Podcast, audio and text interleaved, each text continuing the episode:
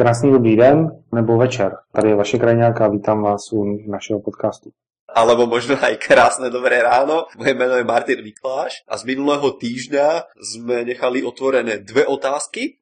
A tá prvá je, ako si udržiavať kontakty alebo ako s nimi pracovať a čo s nimi robiť. A tá druhá otázka sa týkala brandingu. Poďme teda na to, Vašku. Ako ako mám si udržiavať tie kontakty, alebo ako mám pracovať s tou vizitkou, keď sme si minule povedali, že ten zákazník nakúpi až po jednom roku, tak čo mám s tou vizitkou robiť ten jeden rok? No teď prostě podnikatelovi nebo i mně se zvedají všechny vlasy na hlavě. Až za rok si koupí ten člověk, já potřebuji zakázky teď, ale posledně jsme si říkali, že to tak není, že pouze 15%, 15 až 20% koupí teď. To je realita. Tu realitu asi nezměníme. A ja poviem ešte jeden výskum, čo sme robili a sme to robili spätne. To znamená, že sme e, s klientom sme začali spolupracovať dnes a ja sa ho pýtam, že či má nejaké takéto štatistiky. A on hovorí, že nie, ale mal telefónne čísla na ľudí. No tak čo urobili? Vo firme zdvihli telefóny a zavolali tým ľuďom, že ako dlho sa začali zaujímať o ten produkt pred tým, než si ho konečne kúpili. A boli sme prekvapení, teda aspoň ja z tých čísel, čo tam tí ľudia uviedli, niektorí uvádzali samozrejme mesiac 3, 6, 12, ale boli tam aj roky. 1, 2, 3, 4 dokonca.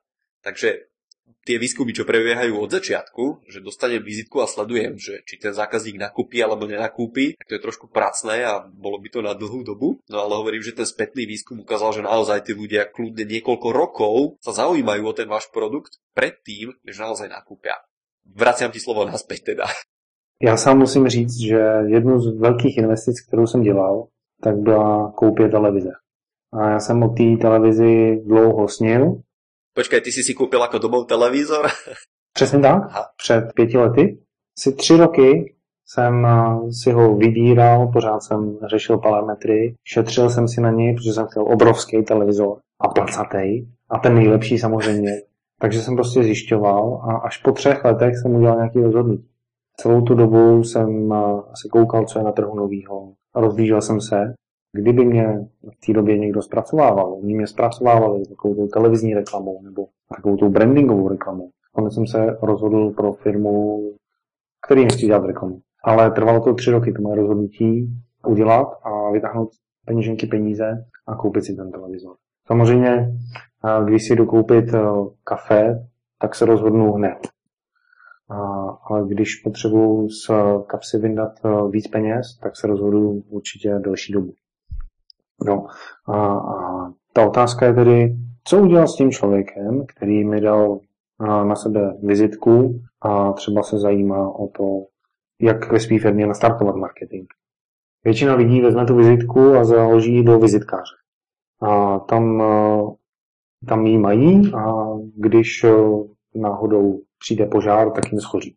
To je všechno, co se s tou vizitkou stane. Chytrý lidi jako ty tu vizitku vezmou, přepíšou si ji do svého systému na potenciální zákazníky a odejde jim možná nějaká osobní a možná nějaká automatizovaná zpráva. Je skvělý, že jsme se včera spolu potkali.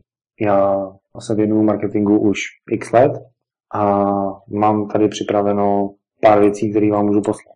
A v dalších dnech vám jich taky pár pošlu. Vůbec nic vám nebudu prodávat.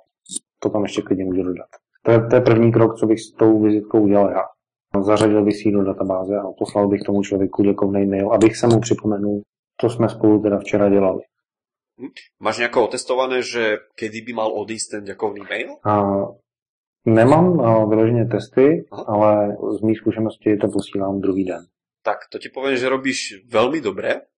Ja mám nejaké mechanizmy, ktoré, aj keď prídete na moju web stránku a zadáte si tam e-mail, tak ho musíte vždycky potvrdiť. Tomu sa hovorí odborne double opt-in a to je možno vec, ktorej sa môžeme povenovať v ďalších podcastoch. Ale čo som ti chcel povedať je taká vec, že pokiaľ ten človek nepotvrdí svoj e-mail, tak aj tak mu dojde za niekoľko dní, že dobrý deň, že na stránke tej a tej ste zadali váš e-mail, žiadali ste o tú a tú informáciu a e-mail ste nepotvrdili. Tak kliknite na toto tlačítko. A ja ti poviem takú vec. V minulosti som to mal nastavené po jednom týždni. A pokiaľ ten e-mail pred 5 rokmi odchádzal po jednom týždni, tak tí ľudia si spomenuli, že aha, vlastne áno, máš pravdu a potvrdzovali ten e-mail. Dneska, keď to dáte po jednom týždni, tak tí zákazníci vám napíšu, že prečo mi posielate e-mail, neotravujte, ja som, ja som si o vás nikdy neregistroval. Či... To znamená, že tí ľudia zabúdajú oveľa rýchlejšie a treba naozaj do 24 do 48 hodín sa tým ľuďom ozvať. A pokiaľ máte aj nejakú sériu e-mailov, ktoré začínajú odchádzať, napríklad potom, keď človek klikne na ten potvrdzovací e-mail, že áno, zadal som tam svoj e-mail naozaj, není to nejaký vymyslený alebo susedov, tak e, ten prvý e-mail musí odísť ideálne do dvoch, do troch dní a potom behom toho prvého týždňa ešte ďalší e-mail, aby tí ľudia naozaj sa tam vytvorila tá čiara v tej pamäti alebo v tom mozgu, tá ríha a aby si vás udržali v hlave vôbec. Takže len toľko tejto veci. Je potřeba s tím kontaktem pracovat, ať už ho dostanu, že ten člověk ode mě něco poptá, nebo že se s ním potkám na networkingové akci, na nějakém setkání podnikatelů, anebo se k němu dostanu nějakým jiným způsobem. Tak si ho uložím a roste mi moje databáze potenciálních klientů. A ta databáze, no, budeme se o tom ještě bavit, ale z mého pohledu je to to, co dělá firmu firmu. Čím větší mám databázi, tím víc je moje firma stabilnější. Možná si toho všímáte sami, že firmy, které jsou velké, tak mají takové ty informační systémy vnitřní. Někdo tomu říká CRM, to je Customer Relationship Management software. To je software na zprávu zákazníků. Oni tam mají třeba tisíc zákazníků. To už je poměrně velká firma. Vedle toho můžou mít ale 10 tisíc potenciálních zákazníků. A to je potřeba se taky starat. Každou takovou vizitku, kterou uh, máte, tak uh, je dobrý s ní nějakým způsobem pracovat. Nebo schoří a vy se s tím člověkem třeba někdy potkáte a sám nebo sama nebudete vidět, jak jste k té vizitce přišla nebo co se s ní tenkrát stalo, že se ztratila a to není dobrý. A, a ty další kroky ty si říkal. Já můžu poslat jeden e-mail tomu člověku za 24 hodin a potom už je na mě. Chci mu poslat ještě další e-mail za týden? Můžu. Chci mu poslat ještě další e-mail za měsíc? Můžu. A chci mu poslat eh, ještě další e-mail za půl roku? Můžu. A dostal jsem od něj tu vizitku, takže mám jeho souhlas. Pozor na dvě věci. Určitě musím tomu člověku, tomu kontaktu té vizitce dát možnost, aby se odhlásila. Už nechce ode mě dostávat nějaký zpráv. A potom, aby mě nezačal vnímat jako, jako spam, to by nebylo dobrý. No, jak to děláš ty? Jak to dělám já? Ako som už naznačil, pokiaľ je to online, tak zbieram vizitky, kde sa dá, takže nutím ľudí, keď si pozrú nejaké video, tak aby prišli na stránku toho napríklad nášho podcastu a tam si stiahli nejaké pdf a ja vám prezradím, že aj k tomu dnešnému podcastu bude pdf pretože ja vám poviem o chvíľku o tom, aké sú štyri kategórie zákazníkov a v každej z tých kategórií sa človek nachádza ohľadom na nejaký produkt. Takže aj vy sa dneska nachádzate v jednej z týchto štyroch kategórií, ale s ohľadom na každý produkt. To znamená, že každý produkt, ktorý nakupujete alebo o ktorom uvažujete, sa nachádzate v jednej z týchto štyroch kategórií. Predtým je ale tradične čas na príbeh. A ten dnešný príbeh je vo veľkom akváriu, kde chovali žraloka. Výskumu tam biológ prišiel a žralokovi tam nahádzal nejaké rybičky. No, čo sa stalo? Žralok sa okamžite obrátil, ulovil, nažral sa a bol spokojný. Takže rybičky rýchlo zmizli. No a tento biológ v ďalšom kroku spravil takúto vec. Zobral sklo ktorým predelil to akvárium na dve časti. A teraz do tej jednej časti e, nahádzal rybičky, no ale žralok bol v druhej časti. A ten žralok, ako náhle zbadal tie malé rybičky, tak sa zase obrátil, vrhol sa na tie rybičky, ale sklo ho zastavil. Takže po pár minútach to vyskúšal znova, potom po nejakom čase ešte trošku to vyskúšal, ale čo sa stalo, že vďaka tomu predelu, predelu ten žralok počase prestal si úplne všímať tie maličké rybičky. Takže biológ urobil takú vec, že vytiahol to sklo a sledoval, čo sa bude diať. Dialo sa to, že ten žralok si vôbec nevšímal tie malé rybičky. Jeho zmysly boli také otupené, že ich tam nechal plávať. Len tak okolo seba. Takže sa stával čím ďalej, tým menej agresívny. A aká je poučka pre nás z tohoto? Poučka je taká, ako som už aj v tom minulom diele naznačil, že Je to o kvalite na strane jednej, ale o kvantite a o množstve na strane druhej. To znamená, že pokiaľ tí zákazníci k nám budú chodiť a my získame nejaký kontakt, tak to, že niekto nakúpi i hneď, alebo to, že niekto nakúpi okamžite, tak je tam 15% pravdepodobnosť behom nasledujúcich troch mesiacov. To sa považuje, že od vás nakúpil i hneď. A preto aj vy nevzdávajte sa, zbierajte tie vizitky a ono to prinesie ovocie po čase. Nenechajte sa odradiť nejakými takými malými zlyhaniami. Že toto by som povedal a možno, že by sme mohli sa trošku ponoriť do tej psychológie, že ako často a kedy posielať e-maily, alebo ako to robím ja. Tak ako som naznačil, prvý e-mail musí odísť behom 24-48 hodín, takže to je také moje pravidlo číslo 1.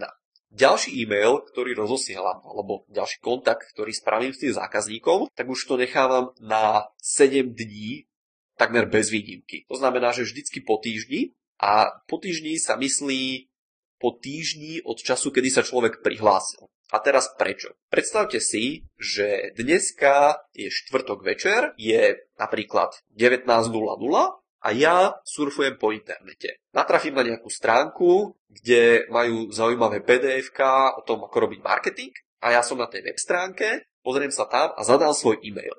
Čo sa stane? Najväčšia pravdepodobnosť toho, že budem mať zase čas sa pozrieť na tú stránku, je zase vo štvrtok o 19.00 o týždeň. A preto tá moja psychológia je najčastejšie postavená na tom, že e-maily posielam už potom raz za týždeň, s výnimkou toho prvého mailu, ktorý príde okamžite, okamžite príde jeden, potom príde ďalší do 24 hodín a potom ešte o 3 dní príde ďalší. Takže ten prvý e-mail, čo ide okamžite, tak tam e, sa to nazýva nejaký ďakovný e-mail, ale v mojom prípade je tam napríklad odkaz na video, alebo odkaz na nejaký pdf alebo odkaz na nejaké ďalšie doplňujúce materiály ohľadne toho, o čom sa človek zaujímal. Takže to bol ten môj pohľad a ja som slúbil, že poviem niečo o tých štyroch kategóriách zákazníkov.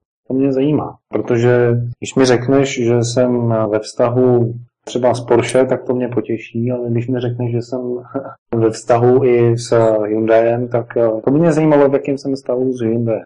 To by ťa zaujímalo a určite by to zaujímalo aj ostatných ľudí, ale nemusíte rozmýšľať len o autách. Môže sa to týkať aj chladničiek, lyžiarských potrieb, kosačiek na trávu, televízorov, všetkého ostatného. A tam je nejaký proces, v ktorom sa človek nachádza.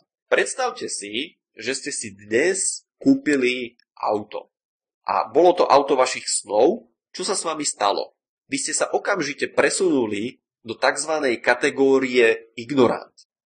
A čo znamená, že kategórie ignorant, to znamená, že ako náhle sa niekde zjaví reklama na nové auto, tak vy tú reklamu odignorujete. Ako náhle vám povedia, že toto auto je oveľa lepšie, všetkých budete ignorovať, pretože vy ste práve spravili rozhodnutie, o ktorom ste si na 100% istí, že bolo najlepšie.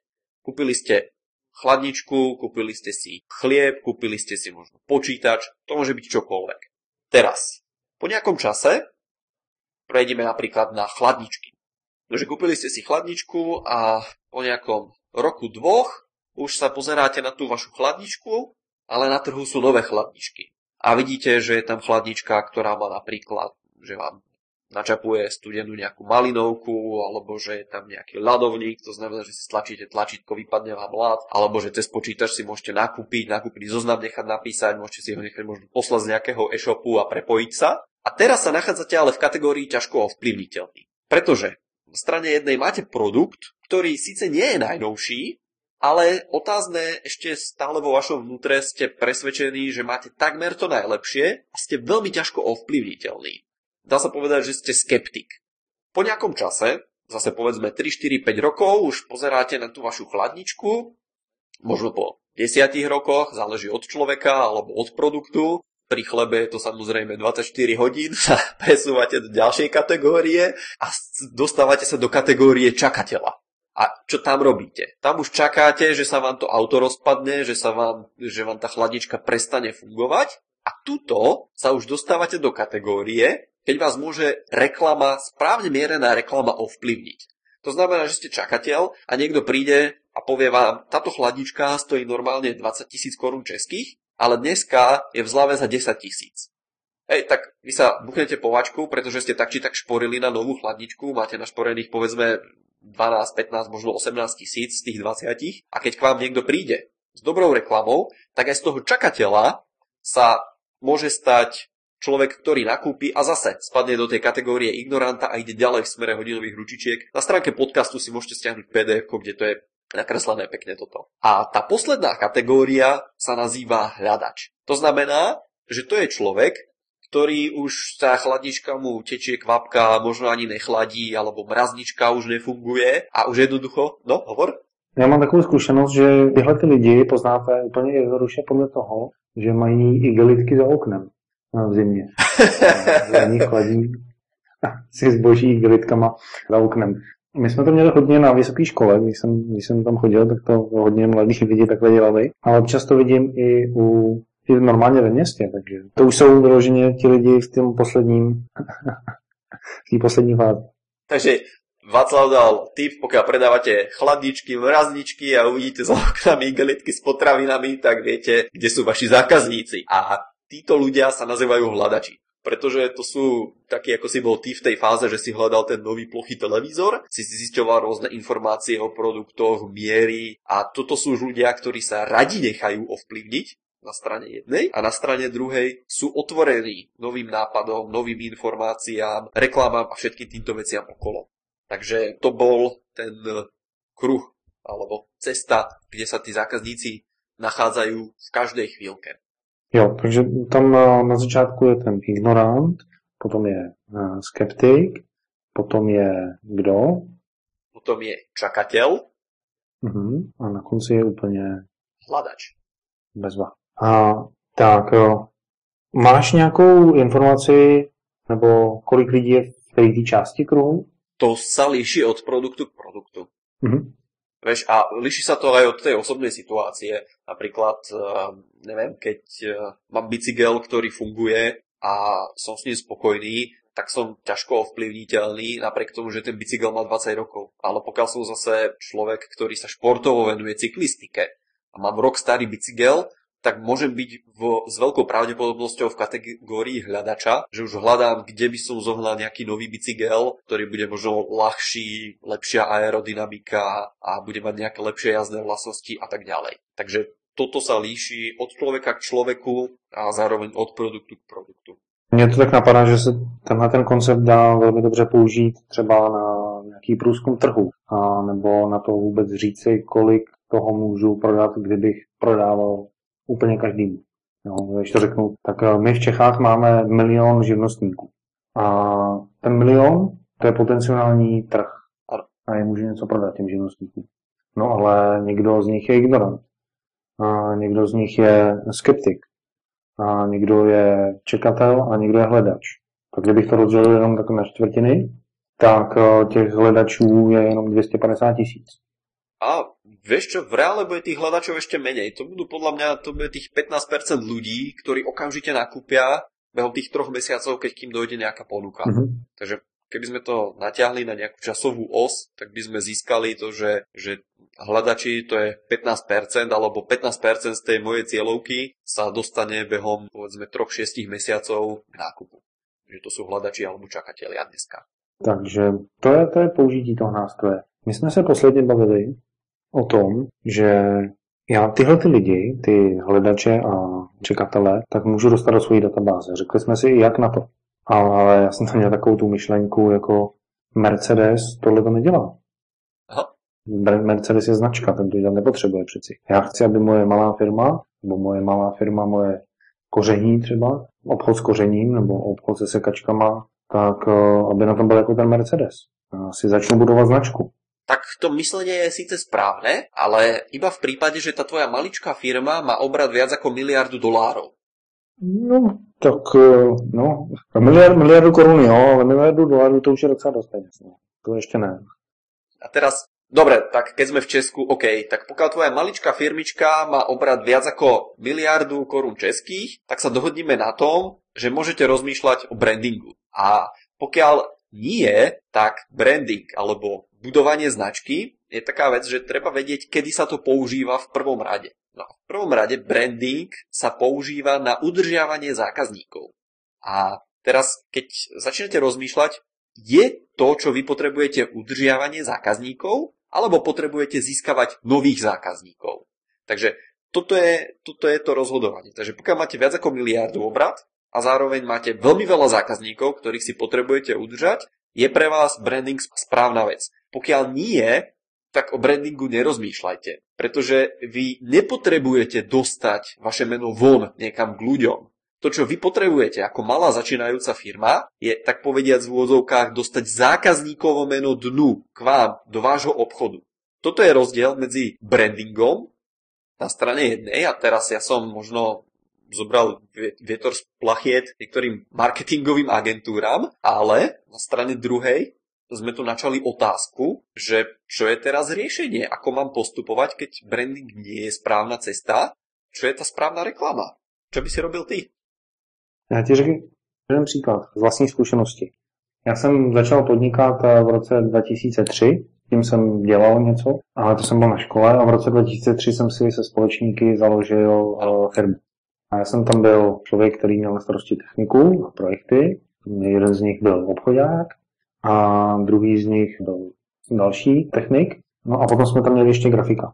A my, když jsme si tu firmu založili, tak jsme hrozně přemýšleli nad tím, jak se budeme jmenovat, to je jedna věc. A když jsme ten název našli, tak potom, co to všechno znamená, co to může představovat. A hrozně dlouho jsme debatovali nad tím, aby jsme měli krásný logo. To logo jsme předělávali několikrát. A udělali jsme si stránky vlastní. A na ty stránky jsme dali logo, firmní barvičky. Ty stránky byly moc hezký a fungovaly 7 let. No a jaký bylo moje zjištění, když jsem to potom se na to zpětně díval, tak uh, víš, kolik nám ty stránky přinesly zákazníků? Dvoch. Skoro si se trefil, byli to tři zákazníci. Za sedm let jsme díky těmhle těm stránkám získali tři zákazníky. No to je dobré, tak oni, to, to boli tí, čo vás nechávali tie miliardy z toho vyplýva. No, právě, že to taky tak nebylo. Ta firma teď už ještě funguje, já už tam nejsem, ale ty stránky už nejsou aktualizované, protože jsme zjistili, že to prostě nemá smysl.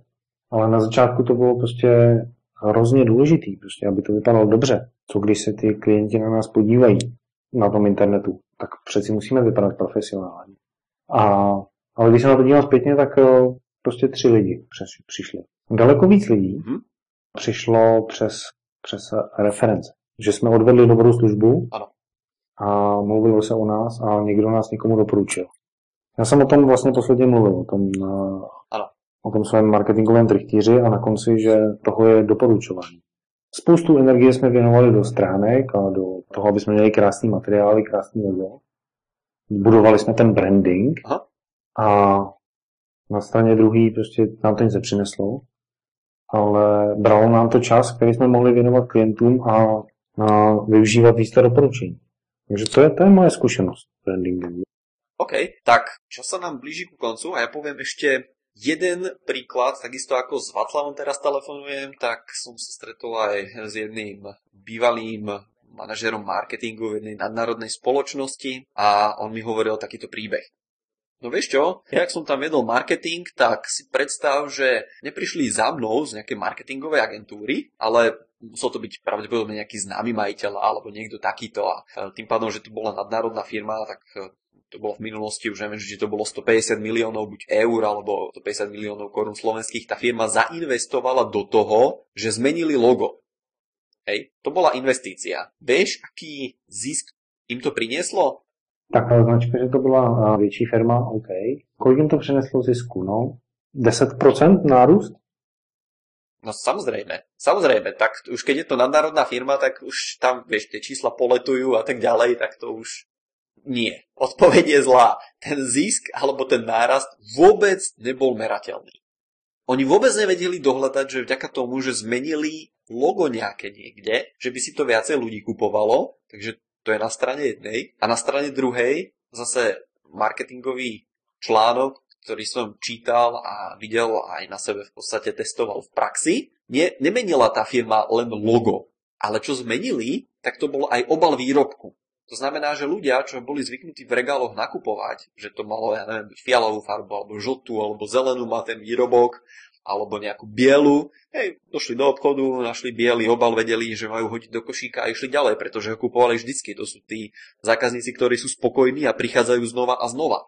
Alebo možno sú to aj tie odporúčania. Ale tieto firmy, znova a znova som videl ten príklad, urobili branding. To znamená, že tú svoju značku si mysleli, že dobre, aby sme toho viacej predali, tak musíme ten obal zmeniť z fialovej na bielu, alebo z bielej na oranžovú, alebo nejakú inú farbu zistili, že psychologicky je to oveľa lepšie. Vieš, čo sa stalo tam? Tak, jednu věc vím určitě, to můžu říct, že utratili tisíce až miliony za nějaké analýzy a za nějaké testování, za nějakou marketingovou agenturu, která to pro ně dělá. Je to tak? To je pravda. A na strane druhej, čo sa stalo v obchodoch teda, keď tí ľudia prišli? Tak, to si nedokážu odhadnúť. Nechám sa podať. Tak správna odpoveď je taká, že oni nenašli ten svoj obľúbený pro- produkt. Pretože mali iný obal. Hej, takže predaje im automaticky klesli. Takže to je to, čo sa stane, keď urobíte veľmi dobrý branding. Takže za prvé, branding naozaj sa používa na to, keď si potrebujete udržať dlhodobo zákazníkov, za druhé, branding sa vám hodí väčšinou, vo väčšine prípadov naozaj v prípade, že máte obrad viac ako miliardu dolárov, alebo v našich podmienkách sme sa s Vaškom zhodli, že to trošku zmiernime a dovolíme vám ho používať, pokiaľ máte viac ako miliardu korún českých. A snažíte sa týmto spôsobom udržiavať tú značku na očiach ľudí, pretože oni si minule kúpili to vaše auto, chladničku, svetlo, pohovku, čokoľvek a Vašim úkolom je udržať si ich, že keď v budúcnosti znova si budú niečo nakupovať pre seba, pre svoju firmu, pre známych, darčeky pre druhých a tak ďalej, aby to znova nakúpili u vás. Tak v týchto prípadoch sa používa branding a žiaľ, branding vo väčšine prípadov nefunguje. A týmto sa dostávame k tomu, že prečo? Mm, tak mi řekni něco o svém, o svém brandu. Martin Mikláš. Jaký je tvůj příběh? Když jsem to takhle položil, tu otázku, tak eh, mě to napadá a koukám se na hodinky, že naše půlhodinka je skoro u konce. Presne tak. Takže zase nám ostali dve veci do toho ďalšieho podcastu a to za prvé to, ako sa buduje brand Martin Mikláš a za druhé to je vec, čím nahradiť branding v reklame. Super. Moc děkujeme za to, že se s námi strávili tenhle ten čas. Sdívejte to se svou rodinou, pošlete ten odkaz na podcast svému kamarádovi, děláte mu radost, obzvlášť pokud má ve firmě obrat eh, nad miliardu korun, tak teď díky tomu se dozví, že může dělat branding, to je paráda. A my se na vás těšíme zase za týden. Mějte se hezky. Počujte. PDF k dnešnímu podcastu si stáhněte na stránkách. Na stránkách taky najdete komentáře. Nechte nám svůj komentář a my vám na ně odpovíme. Mějte se moc hezky.